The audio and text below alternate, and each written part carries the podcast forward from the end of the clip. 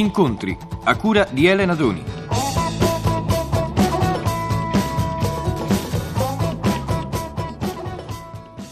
Pino Caruso, nato a Palermo, questo credo che ormai tutti lo sappiano o quantomeno l'abbiano indovinato. Pino Caruso, attore, attore di tutto addirittura, perché è cominciato, ha debuttato nel teatro, nel teatro di prosa, nel teatro quello serio, Pirandello, eh, commedie drammatiche, lacrimevoli, eccetera. Poi invece cabaret, una botta di scapigliatura, cabaret. Poi cinema, televisione. Sì, prima televisione e poi cinema. Ho capito. Comunque, indubbiamente, una vita dedicata all'arte, come si suol dire.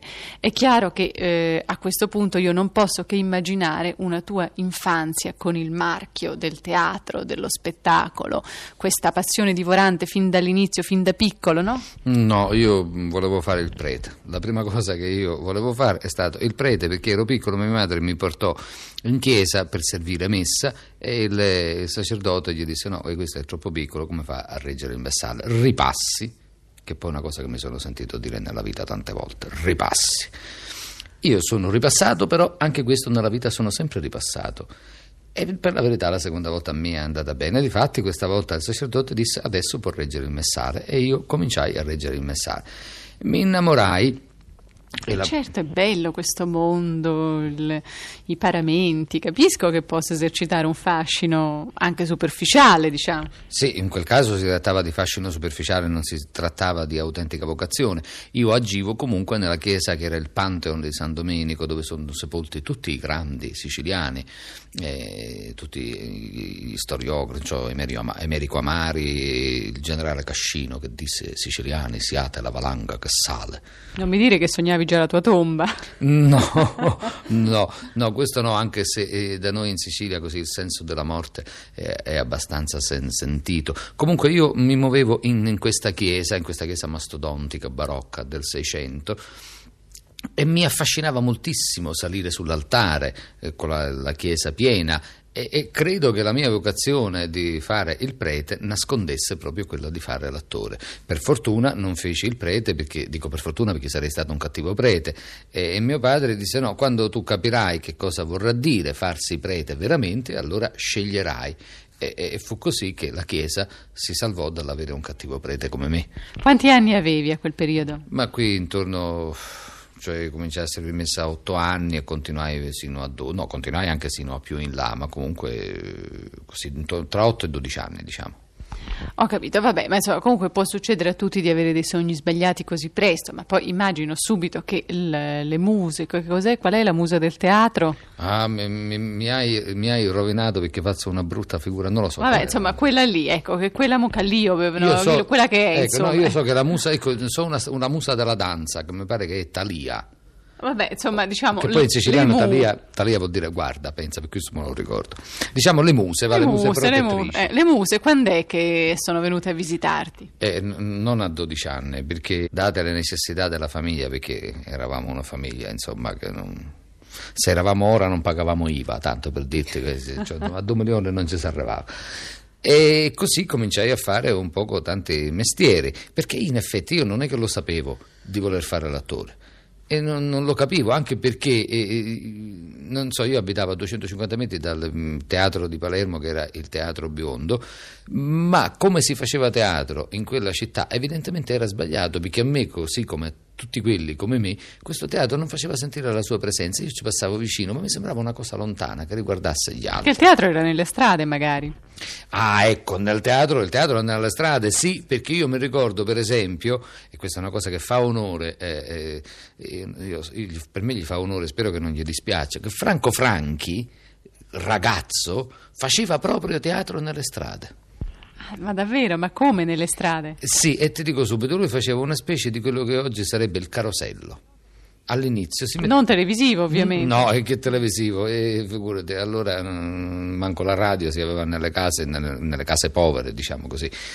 Lui si metteva insieme a un altro che vendeva lamette, per esempio, e, e, e lui si serviva, eh, a questo che vendeva lamette, Franco, gli serviva come eh, richiamo lui faceva i suoi numeri, era molto ragazzo, intendiamoci. E lui faceva il suo numero, che per esempio uno dei, dei suoi numeri più favolosi era, lui faceva la battaglia navale solo con le pernacchie. Era una cosa di grandissima eh, abilità surreale, splendida. Poi, quando il pubblico si era fermato a guardare, l'atto diceva: Abbiamo fatto questo piccolo scherzo per attirare la vostra attenzione e vendeva il prodotto, proprio come si fa a Carosello, che ti fanno lo spettacolino e poi ti, dici, ti dicono comprate questo o quest'altro.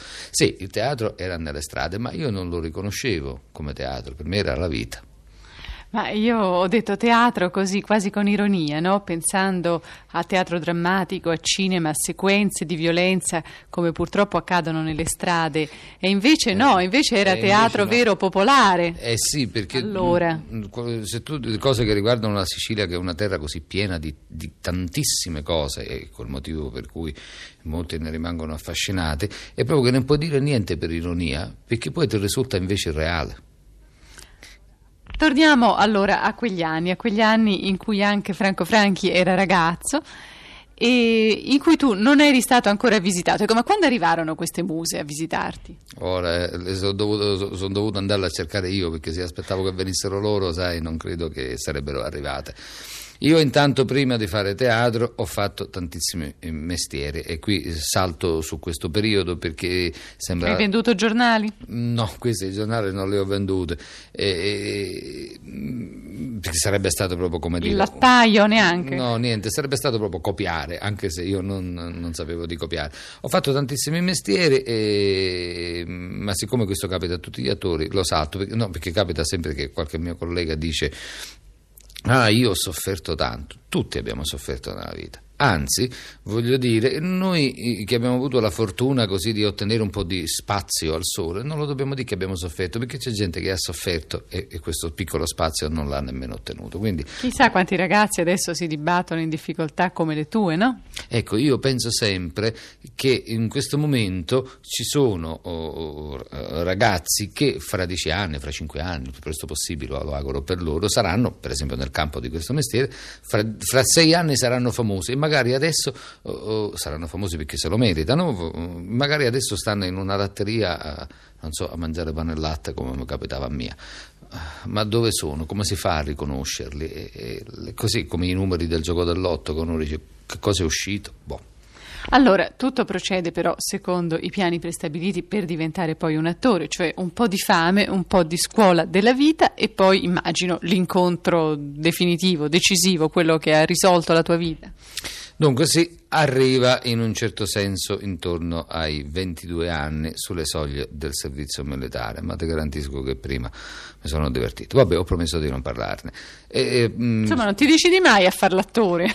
E, magari mi fossi deciso, perché vedi, se io mi fossi deciso prima e se il, l'atmosfera che c'è in Italia riguardo alle professioni fosse quella di una maggiore, eh, scusa il bisticcio, professionalità invece di essere tutta legata all'improvvisazione, cioè se avessi avessi deciso e avessi capito di volere e di poter fare l'attore intorno ai 16 anni, avrei imparato scherma, ballo, cioè avrei cercato di darmi una preparazione proprio più, più solida e più completa.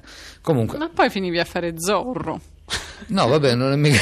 Già, questo è pure vero perché uno fa la schifo. Ma sai, uno impara le cose e poi anche, possono anche servire perché si può fare pure Zorro in una chiave così. So, per esempio, faccio un. Danny Kay, no? Danny Kaye potrebbe fare un Zorro straordinario, particolare, eh, paradossale. Sì, però per la verità io penso che proprio il teatro che dicevi prima, il teatro delle strade, è stata la tua grande scuola perché tu hai fatto poi un tipo di satira che tra l'altro ha un, uno sfondo eh, civile proprio nel, nel senso di, di, di, vita civile che ha una grande importanza. Cioè forse è stato più importante quello che non imparare la scherma. Anzi io ne sono sicura. Beh se, se, se, io avessi dovuto scegliere tra le due cose è chiaro che avrei preferito questa che hai detto te perché l'attore è sempre il risultato dell'uomo così come il pittore, così come qualunque altra professione è sempre il risultato dell'uomo.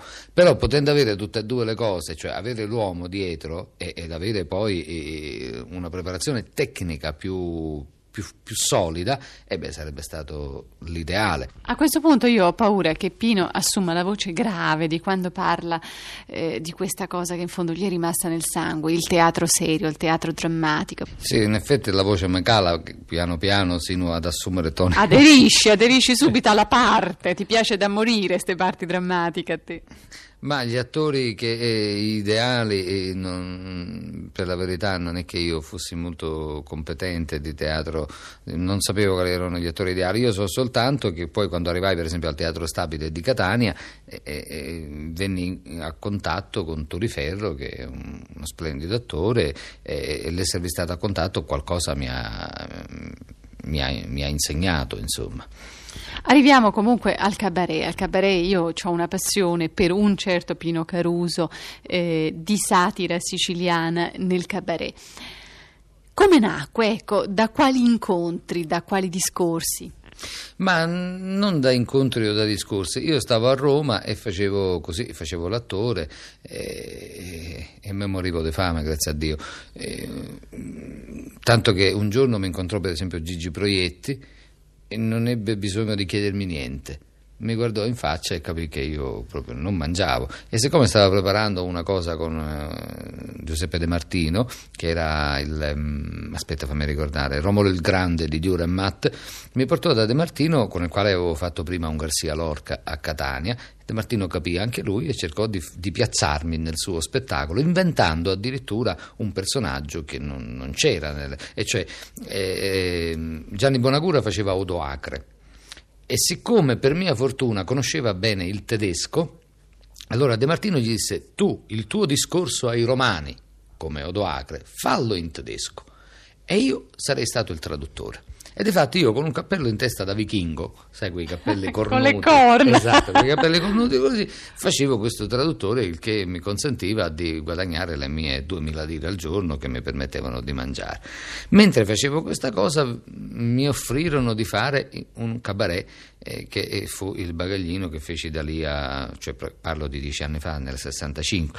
Per me non c'era differenza, non c'era cabaret, non, per me non c'era differenza, per me c'era il, il teatro, cioè c'era uno che doveva dire parole, esprimere eh, concetti, trasmettere sentimenti. Io allora proprio ero proprio, si può dire, in una specie di nuvola, non sapevo niente, non sapevo che cosa significasse comicità, non comicità, non sapevo proprio nemmeno le, le, le, cose, le distinzioni elementari e di spettacolo e politiche, ideologiche, proprio non sapevo assolutamente niente. Comunque cominciai a fare sto bagaglino. Come nacque il discorso del Caruso, eh, come dicevi te, eh, della Sicilia, così, eccetera, che mentre io facevo una prima parte di spettacolo alla quale il pubblico reagiva divertendosi anche alle cose mie, con mio grande stupore, perché diceva ma perché ridono? Che sto dicendo? Una sera capitò che un... Un mio collega, che poi è Oreste Lionello, il quale conduceva la terza parte a braccio col pubblico, non so, è stato male, mi ricordo bene, non si è potuto oh, fermare per fare questa cosa e, e allora eh, gli autori dissero ma che ci va su? Non, ave- non, erano arrivati alla parola su che io ero già effettivamente su, portatovi dalla mia aggressività e dalla mia voglia di trovare uno spazio, ma senza sapere che cosa è che io dovevo andare a fare. Si trattava di intrattenere il pubblico così parlando e allora una volta su io ebbe un attimo che fu prima di panico e in quell'attimo, devo dire, si decise proprio uh, praticamente la mia vita. Cioè, io dissi: Che cosa ci racconta queste? Faccio finta di essere qua uno di sotto che sa che cosa dire? Oppure uh, praticamente mostro la mia. Uh, mi mostro così, nudo come sono. Cioè, io cominciai a dire. Di fatto, nudo e siciliano. Sì, nudo e siciliano. Cominciai a dire: Ma io non so, mh, mm, non saprei che cosa dirvi, mi trovo qua. Cioè, gli raccontai la mia difficoltà, la mia. Insomma, gli dissi la verità. Io non ho mai detto una bugia al pubblico. E fu un successo. E fu un successo successo perché io dissi eh, che cosa vi posso dire, cominciai a cercare di trarre dalla mia memoria i ricordi delle, de, degli anni passati in Sicilia e raccontai questi fatti. Senti Pino, ma ehm, ti è mai capitato qualche incontro? Hai mai avuto fastidi ecco, eh, con la mafia? Cioè la mafia è una parola che non esiste, poi in radio si pronuncia poco, malvolentieri eccetera, ma sì. diciamo con quelli là, ecco, con quelli che tu sfotti. Mm la parola non esiste, forse. Comunque no, perché vedi, eh, purtroppo la mafia, che non è un'organizzazione unica, ma è una mentalità comune, se, se si può cercare una definizione, ha una sua tale potenza, cioè la mafia è proprio infil- infiltrata, è un, un, costume, eccetera. Cosa vuole che possa importargli di una eh, frecciatina lanciata da me? Cioè non, non, la disturba per niente. È un graffietto, tu dici? Sì, ma è come quando un bambino ti dice una cosa e tu gli dici che è spiritoso questo bambino e tirano via. Ma io non lo so, io spero che non sia vero quello che tu dici. Adesso hai anche fatto un film di argomento, credo, su per giù, si chiama L'ammazzatina, che vuol dire la carneficina. Chi lo sa che eh, anche il graffietto che fa Pino Caruso non serva a fare una mentalità diversa nei ragazzi della Sicilia? Ah, ecco, questo per il futuro, cioè perché non nascano altre mafie. Io me lo auguro, se serve a questo mi ritengo fortunato.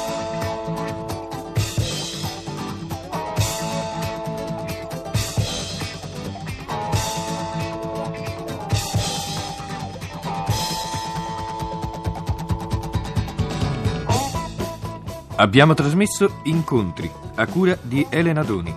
È intervenuto Pino Caruso.